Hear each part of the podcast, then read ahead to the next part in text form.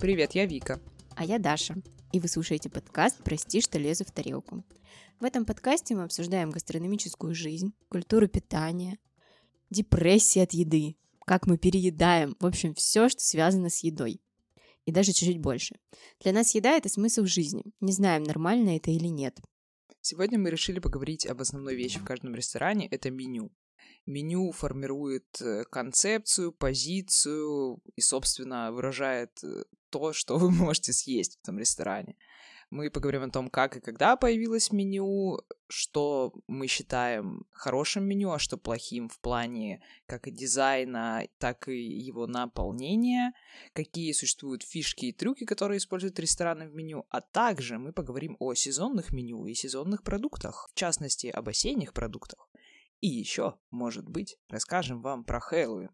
Скорее всего. А куда ты на этой неделе ходила? Что ты ела? Как у тебя вообще дела? На этой неделе я активнейшим образом пользовалась доставками еды. Я ела два раза, а не ни разу. Я ела бургер, очень вкусный бургер, такой вкусный. Там была котлета медиум прожарки. Э, не medium well, а вот именно medium. Даже может быть medium rare. Очень вкусный. 500 рублей стоил. Одна котлета, не люблю бургеры с двумя котлетами, да. Бибоп бургер. Мега вкусный, мега классный на обед, на доставку. И также я ела в воскресенье боул. Тоже очень вкусный, но не классический азиатский, а с элементами текс-мекса. Текс-мекс — это кухня, которая возникла в Америке на границе Техаса и Мексики. Она отличается тем, что в ней содержатся элементы как американской, так и техасской кухни. Вот. И Tex-Mex там выражался в том, что Э, была рваная свинина очень вкусная в боуле, ну, при этом был рис. И копченая, ку... не копченая, а обжаренная кукуруза, короче, было вкусно. И еще был сыр такой, который тянется, красивый. Похоже больше на какое-то основное блюдо с гарниром. Да, да, это и было похоже на основное блюдо. Единственное, конечно, странно, что там рис был. Ну да. Хотя я не знаю, что, что можно было добавить вместо риса. Это все-таки боул. Вот. Ну, прикольно было. Булгур? Киноа. Вообще, там два варианта. Но это тогда уже не Tex-Mex был бы. Вообще, я сказала Tex-Mex чисто потому, что там кукуруза жареная и все. Ну и свинина, свинина такая, слово кук хорошая. Это не тот э, классический покебол, который а-ля Гавайи и полезность. Не, это вообще не полезный, да. А так я очень устала за эту неделю, я ничего не успеваю. Вот. Я сегодня даже из дома не выходила. Понимаем. Я сегодня ходила есть том ям перед подкастом, перед тем, как мы записывали mm. подкаст, потому что я решила, что мне это поможет как-то. Не знаю, но том ям вкусный в ровесниках, как всегда. Mm. Помогло? Вот, ну, не знаю, у меня все равно пиксели в глазах. Меня пиксели в мозгах. Я готовила нигеразу, кстати, и в телеграм-канал «Тарелка» нашего подкаста скидывала рецепты, видеогифки, которые я нашла в Пинтересте из ТикТока. У меня многоканальная спектр. И еще я выкладывала пару рецептов тыквенного, тыквенный суп выкладывала, как готовила полезные брокколи, капусту, куриную грудку с соевым соусом. Единственное, я готовила в 12 часов ночи, но это уже, простите, извините. Я готовила в начале недели яичницу, и я так и не помыла сковородку. Вот. И, и еще я ела деревянную пиццу. Еще у меня замороженные сырные шарики лежат в холодильнике. Я сегодня укусила замороженный, ну он не замороженный, реально просто очень сильно охлажденный сырный шарик и выплюнула его в мусорник. Ой, сырные шарики обычно вообще невкусные, когда они старые. Да, они вообще невкусные, эти даже когда они новые были. Да, конечно, неделя у нас какая-то не положительная была. Ну, начнем, собственно, обсуждать меню. Давай. Какие твои предположения, когда вообще могло появиться меню? Когда вообще появились рестораны, как ты думаешь? Ну, я все равно не запомнила, что ты мне до этого говорила, поэтому... Ну, думаю, что не так давно потому что, в принципе, это такая сфера обслуживания, скорее всего. Я смотрела с бабушкой Гранд Будапешт, что-то такое. Или не Гранд Будапешт, как-то по-другому называется. Нет, вот просто как-то по-другому он, короче, называется, этот э, фильм, сериал. Многосериальный фильм. Многосериальный фильм? Это когда в одном фильме собрано много сериалов. Друзья, клиника. В общем, там а, показывали, мы в прошлом выпуске обсуждали историю именно отелей. Я так понимаю, что все же рестораны появились чуть позднее, нежели отели. Поэтому я не, знаю. 300 лет назад? Значит, когда же, собственно, появилось меню? И вот интернет нам говорит, что первое меню, но это был даже не, это был не ресторан, то есть просто вот как появилось меню. Значит, был такой король, э, ассирийский царь, его звали Ашур-Насирпал. Ну, прост, простое русское имя Ашур-Насирпал. Ванька. Да, да, Петр. И Аршур Нарсирпал э, в 879 году до нашей эры, то есть это вообще-то 3000 лет назад, практически, если Не 300 так. лет, как я сказала. Да, он решил устроить вечеринку, тусовку, большую тусовку. Ну вот он в своих э, мемуарах на глиняных таблицах написал, что присутствовало 69 574 человека. Но существует мнение, что это неправда. Это как я говорю, что мою на тусовку придут на день рождения 10 человек, а приходят 2. Да. Да. Ну вот. Да. Это, это как э, сейчас посадка в ресторане. Тоже все ждут 100 э, миллионов, а приходит 2. В общем, да. И ну, 69 тысяч пришли на тусовку. И раньше как проходили тусовки, видимо, у Шурнар Серпала? Все приходят, им дают еду, и они едят, ну просто там, ногу жареную. Тут такое меню было. А в этот раз им принесли глиняные таблички, и на глиняных табличках были выбиты различные блюда, и они могли выбрать и сказать обслуживающему персоналу, ну, не официанту, а, скорее всего, рабам, я так подозреваю. Вот. И им бы принесли то блюдо, которое было выгравировано на глиняных табличках. Но блюда были достаточно простые, тоже жареное мясо, овощи какие-то. То есть не, не было такого, что там Тартаров еще не изобрели, к сожалению, не могли. Да почему? Быстрее. Может быть, и были. Нет, ну изобрели, ну, в смысле, вот тут было базовое меню, базовое меню. Но все равно у них гастрономический ужин, по факту. Ну, по факту, да, гастрономический ужин с куратором Ар- Аршур Нарсерпалом. Да, да. Пробуйте сочетание. Вино такое, вино. Вина, наверное, много было. Далее рестораны, как именно рестораны и меню в ресторанах, появляется уже в Китае. Где-то в 1100 году же нашей эры появляются заведения, которые напоминают, в принципе, рестораны, ну, как мы бы сейчас Забегаловки. сказали, закусоч... Забегаловки, закусочные, да. Собственно, они и в Азии очень распространены, и так и остались. Много, много таких, вот знаете, которые там на фотках, такие ларьки. В отелях тоже были заведения, но ты туда приходишь, и там есть вот блюдо дня, и ты только это блюдо дня можешь съесть. А здесь у тебя был выбор какой-то, тебе давали как раз-таки меню, на, начертанное на чем-то, и если ты умел читать, слава богу, то ты мог понять. Да, наверное, меню долго не появлялось, я вот сейчас поняла, потому что люди читать-то не могли, многие. Ну, э, получается, что вот этот чувак, который первый был царь, он же сделал варианты, то есть можно проговаривать рабам подходить, а, э, а вы, сударыня, что будете? Все равно же такого не было. Ну, прикинь, 70 тысяч человек у тебя сидит, и каждому, что ли, раб подойдет и проговорит. Это же какой гул. А приколи, как писать им таблички глиняные сложно. Да. Тут, кстати, говорят, что ужин длился 10 дней, 4 тонны каменных плит было использовано. 10 дней они праздновали почти как мы Новый год празднуем в России. Да. По ну, факту так и есть. По факту так и есть, да. В общем, отвлеклись. Ну, в общем, первые заведения с меню появились в Китае, казалось бы. А потом уже, ну, в Китае там что-то шло, шло, шло. Здесь тоже продолжали званые ужины в Европе. А именно сами первые рестораны и меню в ресторанах появляются только во Франции в 19 веке. И, собственно, слово меню оно французское. Это э, производное от латинского слова минутус. Э, и минутус это ну, минута, да? То есть э, что-то небольшое и подробное. И, собственно, раньше любой краткий перечень информации, какой-то списочек, э, он весь назывался, все, все такие списочки, их называли меню. Вот. И только в 19 веке начали называть меню то, что мы сейчас понимаем под словом меню. Это письменный список блюд. Интересно. Да, а именно супер-мега зафиксированное в поп-культуре первое меню, оно, естественно, появилось где, как ты думаешь? В Америке? Конечно, в Америке, да, в 830-х годах. Дельмо Николс стало первым заведением в Нью-Йорке, представившим посетителям возможность заказывать отдельные блюда из меню. В 1830 году только. Ну, то есть я была близка. Да-да-да. Ну, то есть какие-то за- зачатки были, но вот именно точное и четкое оформление только в 30-х годах. Интересно, на самом деле, вот ты приходишь в заведение, представляете, а там нет меню.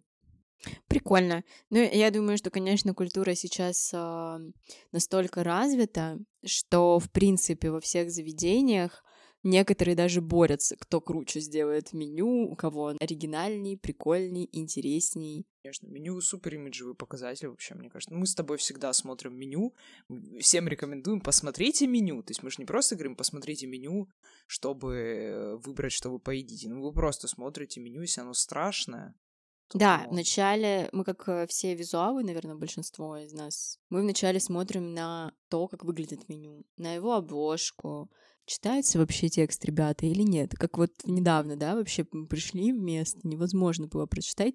Шрифт выбрали, ну да, типа как пис- расписное, каллиграфическое. Но по факту прочитать, что там написано, как будто очень... Вот некоторые в школе так стараются, так красиво пишут, а чё вообще ничего не понятно, что там написано. Да, да. Там просто, там еще был цвет светло-серый на белом, на бело-бежевом таком фоне. Там вообще оно не читалось абсолютно никак. От с телефона в Инстаграме, когда они залили, это вообще невозможно было прочитать. Мгм.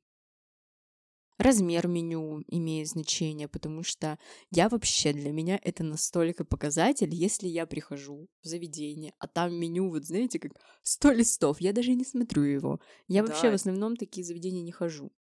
Амбарная книга. Это как, кстати, в высоте в Кисловодске. В Кисловодске есть тоже высота ресторан, э, Новиковский сетевой.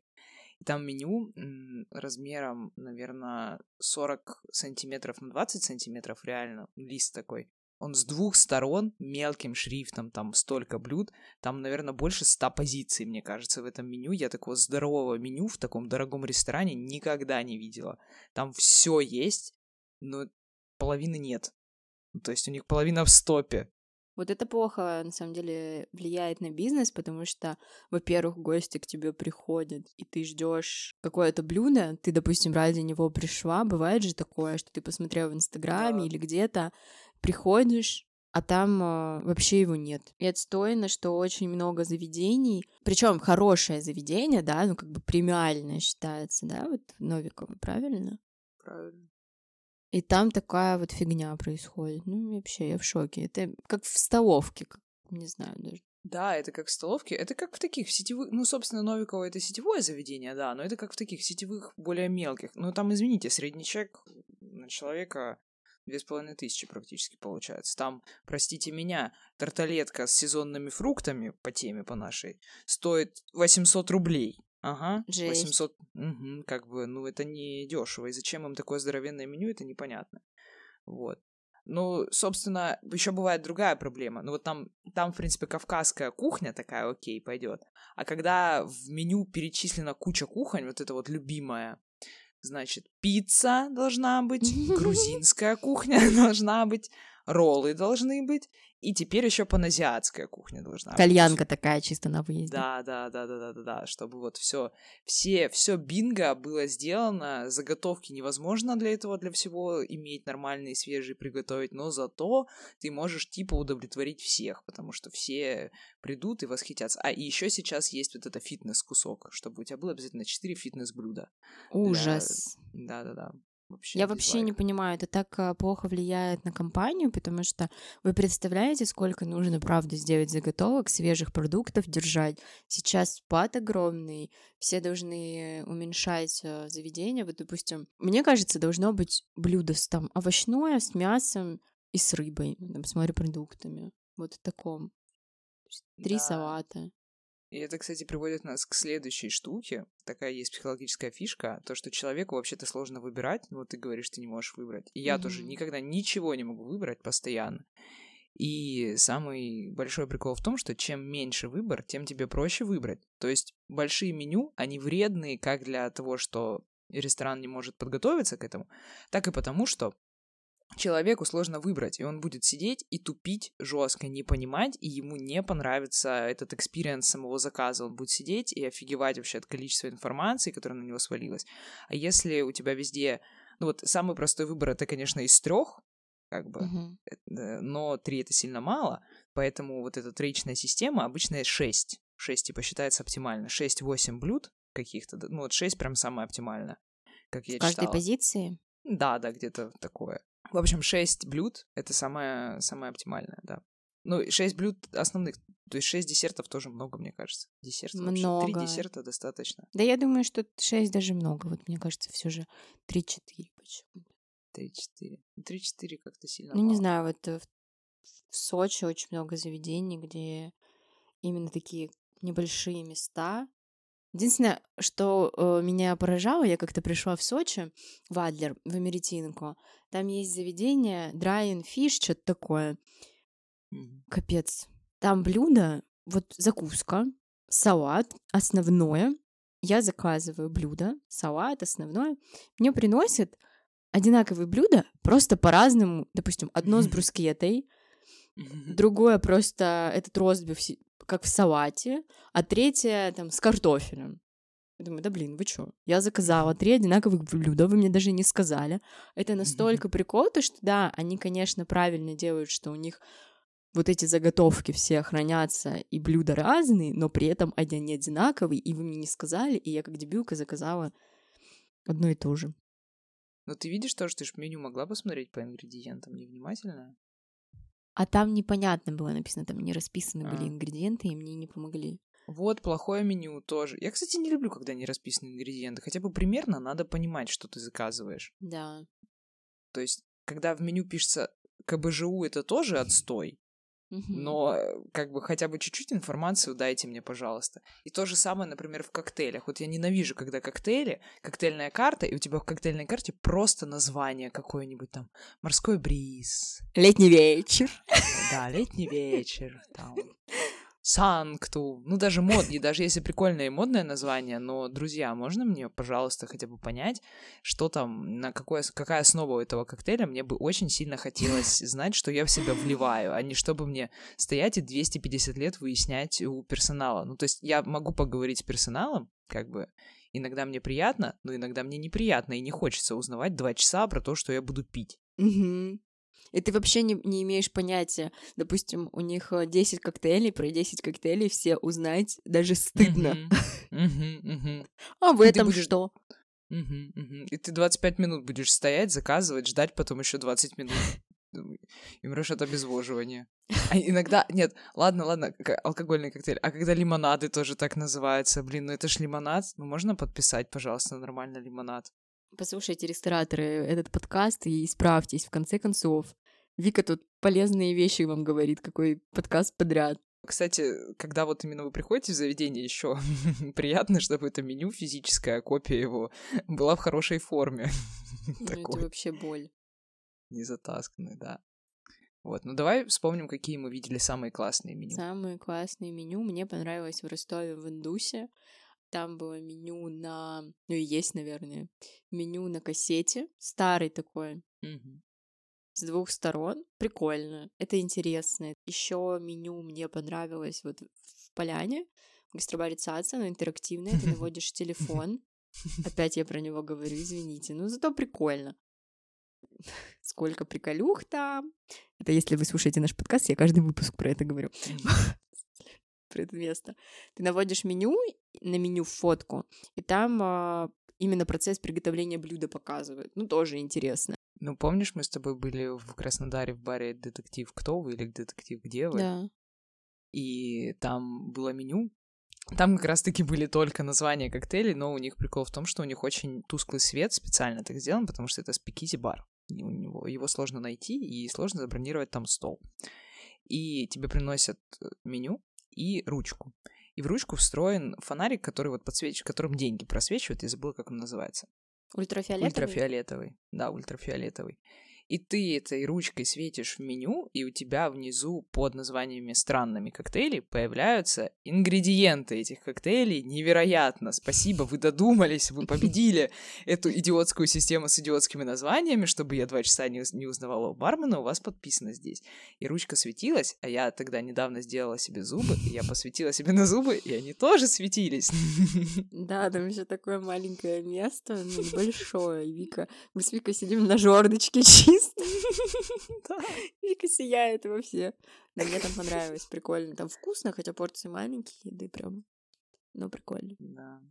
Коктейли классные. В барах хорошее меню часто бывает. Например, в Гранте тоже было прикольное меню. Ну, мне сам, само меню, не именно сами коктейли мне почему-то не нравились.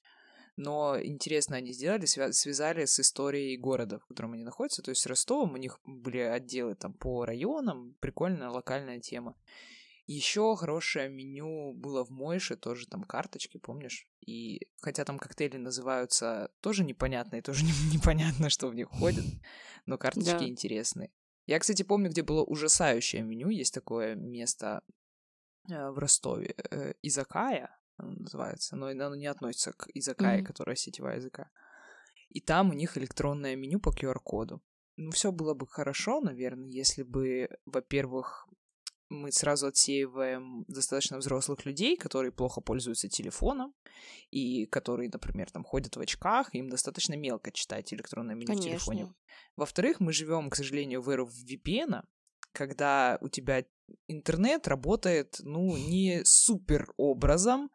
И, в общем, мы туда пришли, навели камеру, считали QR-код и сидели 15 минут, ждали, пока прогрузится меню реально 15 минут, оно не... До... И ты делаешь заказ электронно, то есть ты добавляешь корзину именно через это меню, и официант тебя даже не может пробить, короче. Ты, только ты можешь сам пробить через телефон.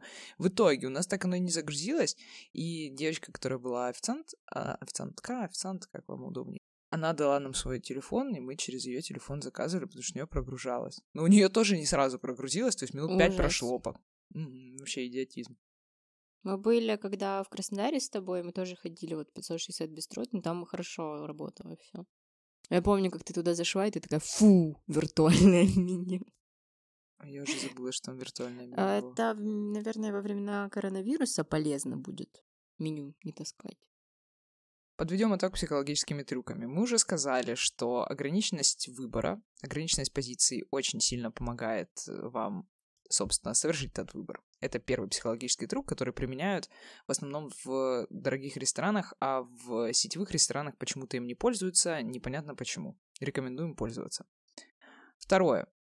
Э, существует такой трюк, как поместить дешевую позицию рядом с очень дорогой. При этом эта позиция совершенно не будет дешевая. Например, очень часто в основных блюдах вы можете видеть такое, что стейк, он не выделяется в отдельные позиции, хотя ну, вообще-то для стейков, ну, если это стейк-ресторан, понятно, у них стейки будут отдельно, но если это просто какой-то дорогой ресторан, у них стейк будет в основном меню.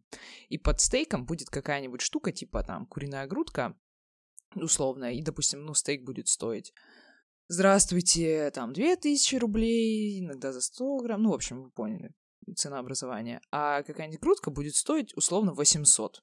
И вам покажется, что вау, какая она дешевая, хотя на самом деле она не дешевая абсолютно.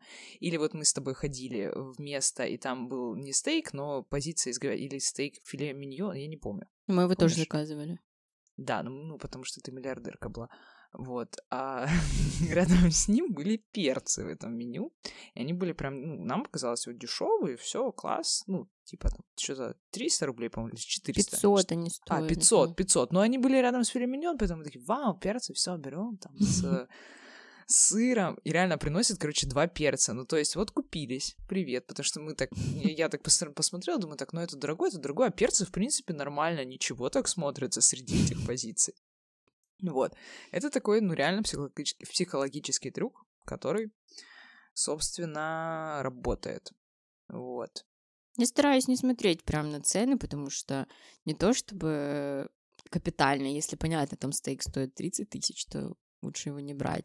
А мне так кажется, что, в принципе, все позиции примерно одинаковые, просто там с морепродуктами какие-то салаты стоят дороже, ну, как бы логично, но с другой стороны, ты, если ты в задолбе каком-то смотришь, ну, не в задолбе, или если ты вот mm-hmm. мучаешься муками выбора, и, допустим, у тебя как-то все-таки ограничен бюджет, тебя это может каким-то образом поймать. Потом а, еще, ну, это больше тоже, это к Америке скорее относится, а не к нам, что они пишут э, цены более четкие. То есть, условно, блюдо у них все блюда там, допустим, 10 долларов стоят или 8 mm-hmm. долларов. То есть они не пишут цены там 7,99 э, такое, чтобы у тебя как глаз... у нас 999. Да, чтобы глаз не цеплялся. У нас, наоборот, любят написать 765 рублей 44 копейки. Вот это все тоже не, не совсем, конечно, я понимаю, зачем так делать. Ну, э, нет, вернее, я понимаю, это для эры налички было создано, чтобы ты там не дозабирал свои 60 рублей но еще для того, чтобы ты когда смотришь на салат, который стоит тысячу рублей, ты такой, блин, тысячу рублей, а смотришь 950, ну, 950 рублей.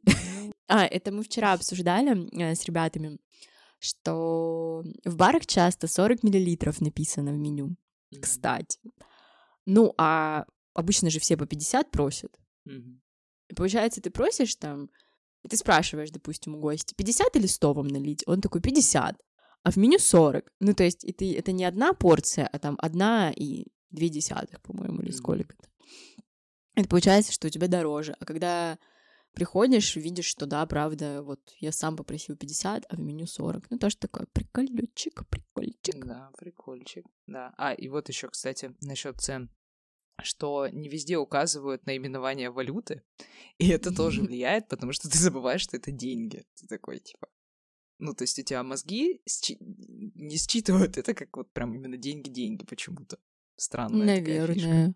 Да, то есть у тебя написано 880, ты такой, м-м, 880 трдельников, э, листиков с дерева. У меня есть 880 листиков. У-ху-ху-ху, как классно. Да, и я, я, кстати, тоже это заметила, потому что когда я доставку заказываю, там везде написаны рубли, мне прям так грустно, что так дорого. А когда в ресторане, там вот так написано хорошо, я думаю, какие циферки. А, э, я, кстати, иногда путаю еще, когда не написано граммы и цена, я могу запутаться и реально подумать, то, что граммы — это цена. Да, но это потому что и неправильно пишут рядом, близко, как-то непонятно. Ну, это, наверное, тоже специально так делать. Ну что, будем переходить к спешл меню. В принципе, у нас сейчас осень и период таких большинства прикольных блюд, особенно тыква, все еще рецепт тыквы вы можете. Пока у нас нет спонсоров, я могу прорекламировать наш телеграм-канал, где вы можете найти много полезностей. Тарелка. Подписывайтесь. Подписывайтесь. Так вот, там очень классные рецепты с тыквой. В принципе, сезон э, тыквы, судя по моему огороду, моей бабушки, очень много. Тыквы очень классно, можно много всего готовить, и в ресторанах много классных блюд.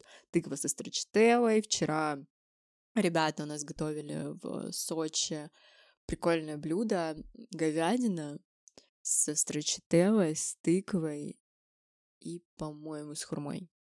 Mm-hmm.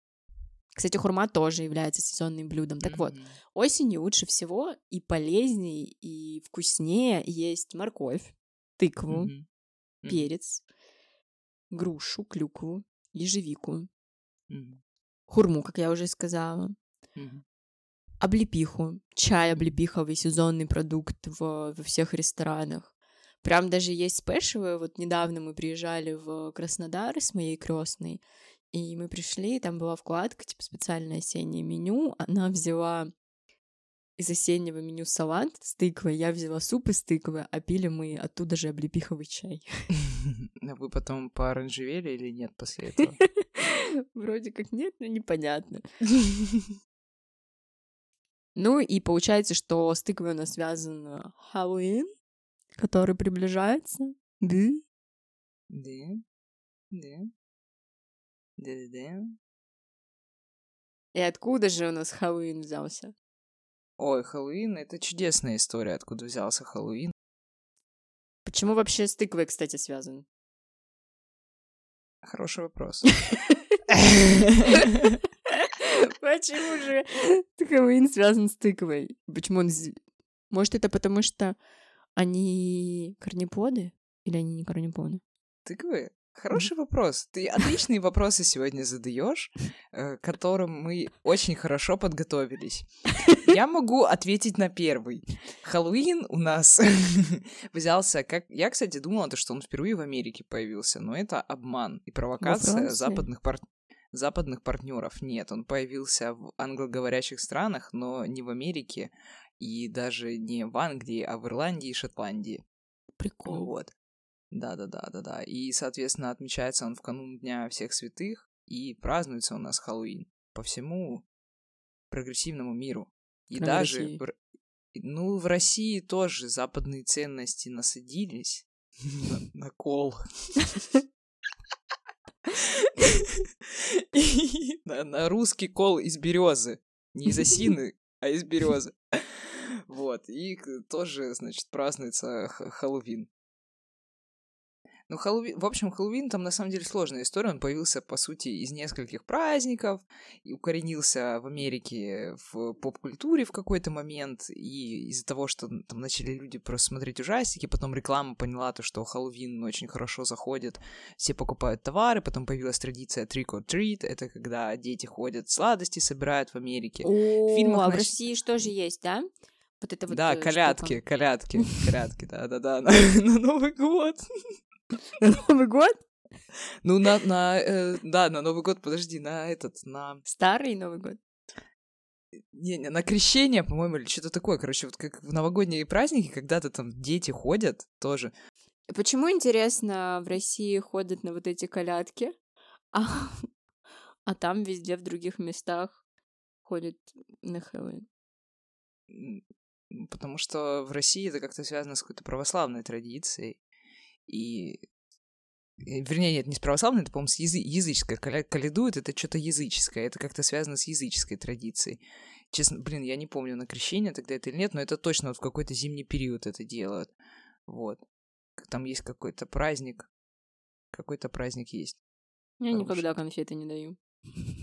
Да, я тоже никогда не даю. Ну, в общем, в Америке дают конфеты вот просто так. Ну и, соответственно, появляются всякие декорации, вот эта тыква, фильмы, мультики, выстраивается целая индустрия Хэллоуина, костюмы выстраиваются, и какие-то появляются атрибуты даже кухни на Хэллоуин. Например, готовят печенье очень вкусные, это такой классический американский рецепт кукисов. Я когда-нибудь напишу этот рецепт э, в наш телеграм-канал, возможно, если у меня не отвалятся пальцы и мозги завтра. Вот. э, Потом ну, вырезают же тыквы тоже. И по- поэтому, короче, по- потому что вырезают тыквы, очень много готовят из тыквы. Печенье готовят. Я, кстати, один раз готовила чизкейк тыквенный на Хэллоуин. Ужасный. Ужасный, отвратительный, отвра- просто ужасный. Просто ху- хуже, я хуже чизкейка в жизни не ела. Выглядел он прикольно, кстати, прикольно я его покрасила, но на вкус он был... Он мне чем-то напомнил соленую грязь какую-то такую. Интересно, а почему он такой получился невкусный? Потому что у тыквы есть солоноватый немножко привкус, вот этот вот, который морковный, как бы, грубо говоря, но он очень плотный, и он никак не от- оттеняется никакой кислотой, мне кажется, и никакой такой вот именно резкой сладостью. Я добавила сахар, но надо было оттенить какой-то вот кислинкой или каким-то еще кремом, а там был творожный сыр, соответственно, как и в любом другом чизкейке. И тот чизкейк, он был без выпечки.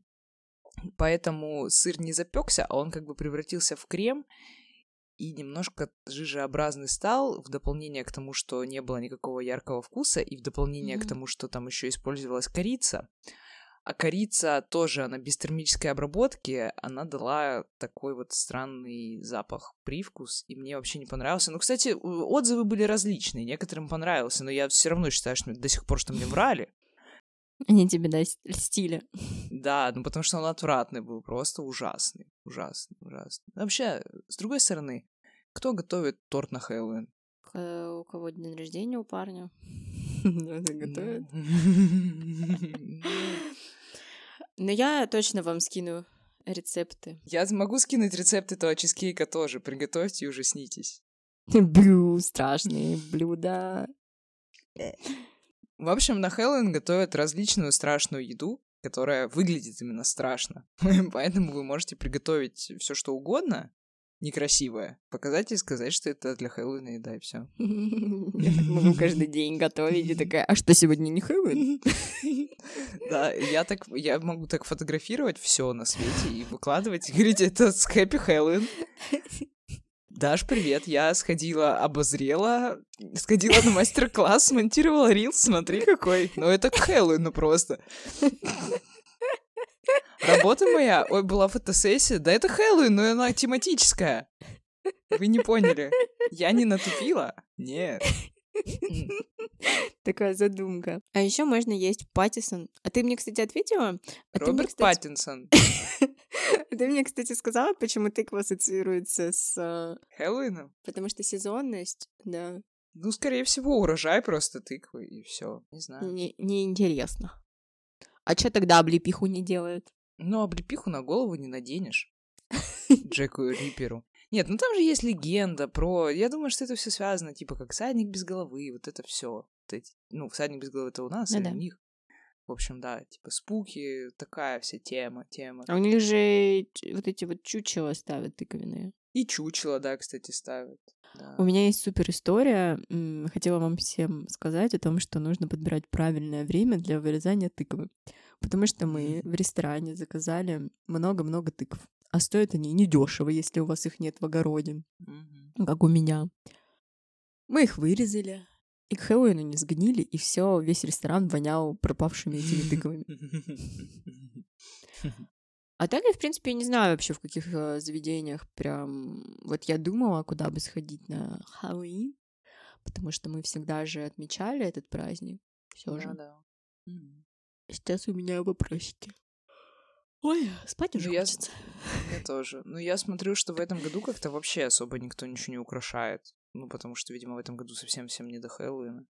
Только нам есть что вспомнить. Вот.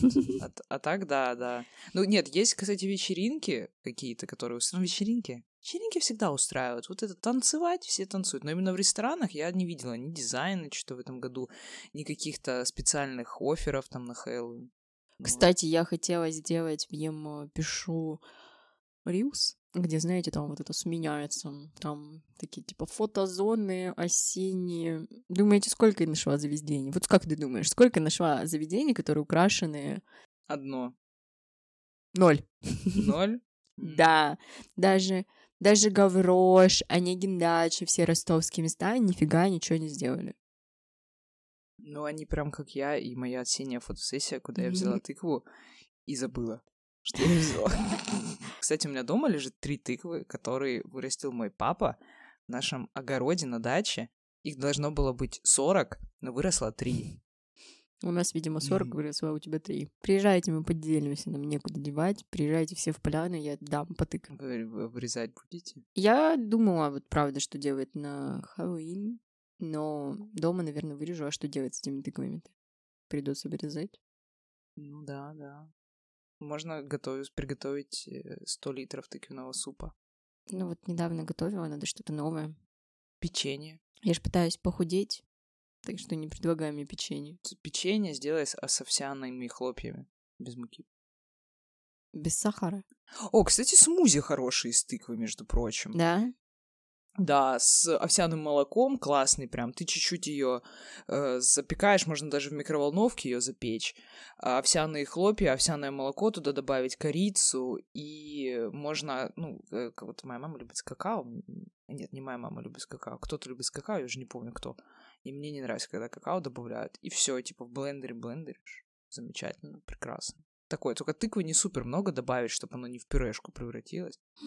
Прям мне, Кстати, мне да. нравится. А тыкву можно есть сырой?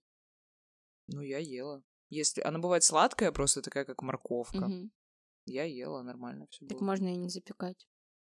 Ну да, но она просто, ну, у нее резкий будет вкус, если ее не запекать в смузи.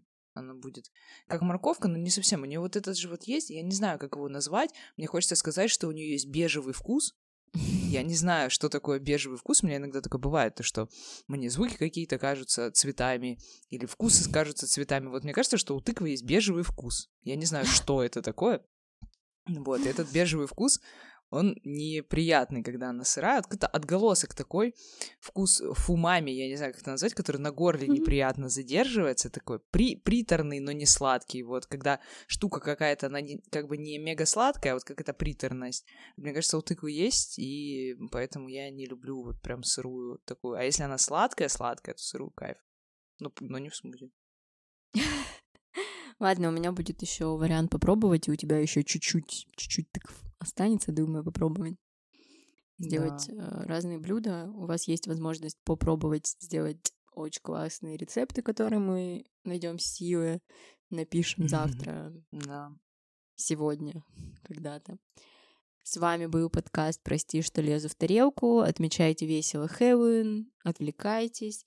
Не читайте много новостей, следите за всем основным, любите друг друга, встречайтесь с друзьями, позвоните своим бабушке и дедушке, поговорите с ними, доделайте все задания, которые вам надо сделать, сходите, оторвитесь, забейте на все, все когда-нибудь будет нормально, возможно, но мы не всесильны. Спасибо, очень впечатляющая речь. Так вот, э, наш подкаст выходит пока что каждую пятницу, пока у нас есть силы на него. Или субботу. Или в субботу, но, скорее всего, в пятницу.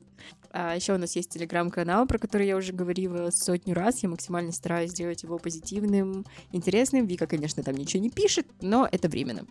Я фотомодель. Да, Вика там выступает в роли фотомодели. В общем, спасибо, что дослушали нас до конца. Встретимся с трапезой. Хорошего вечера, дня и ночи. Приятного аппетита всем. Пока-пока.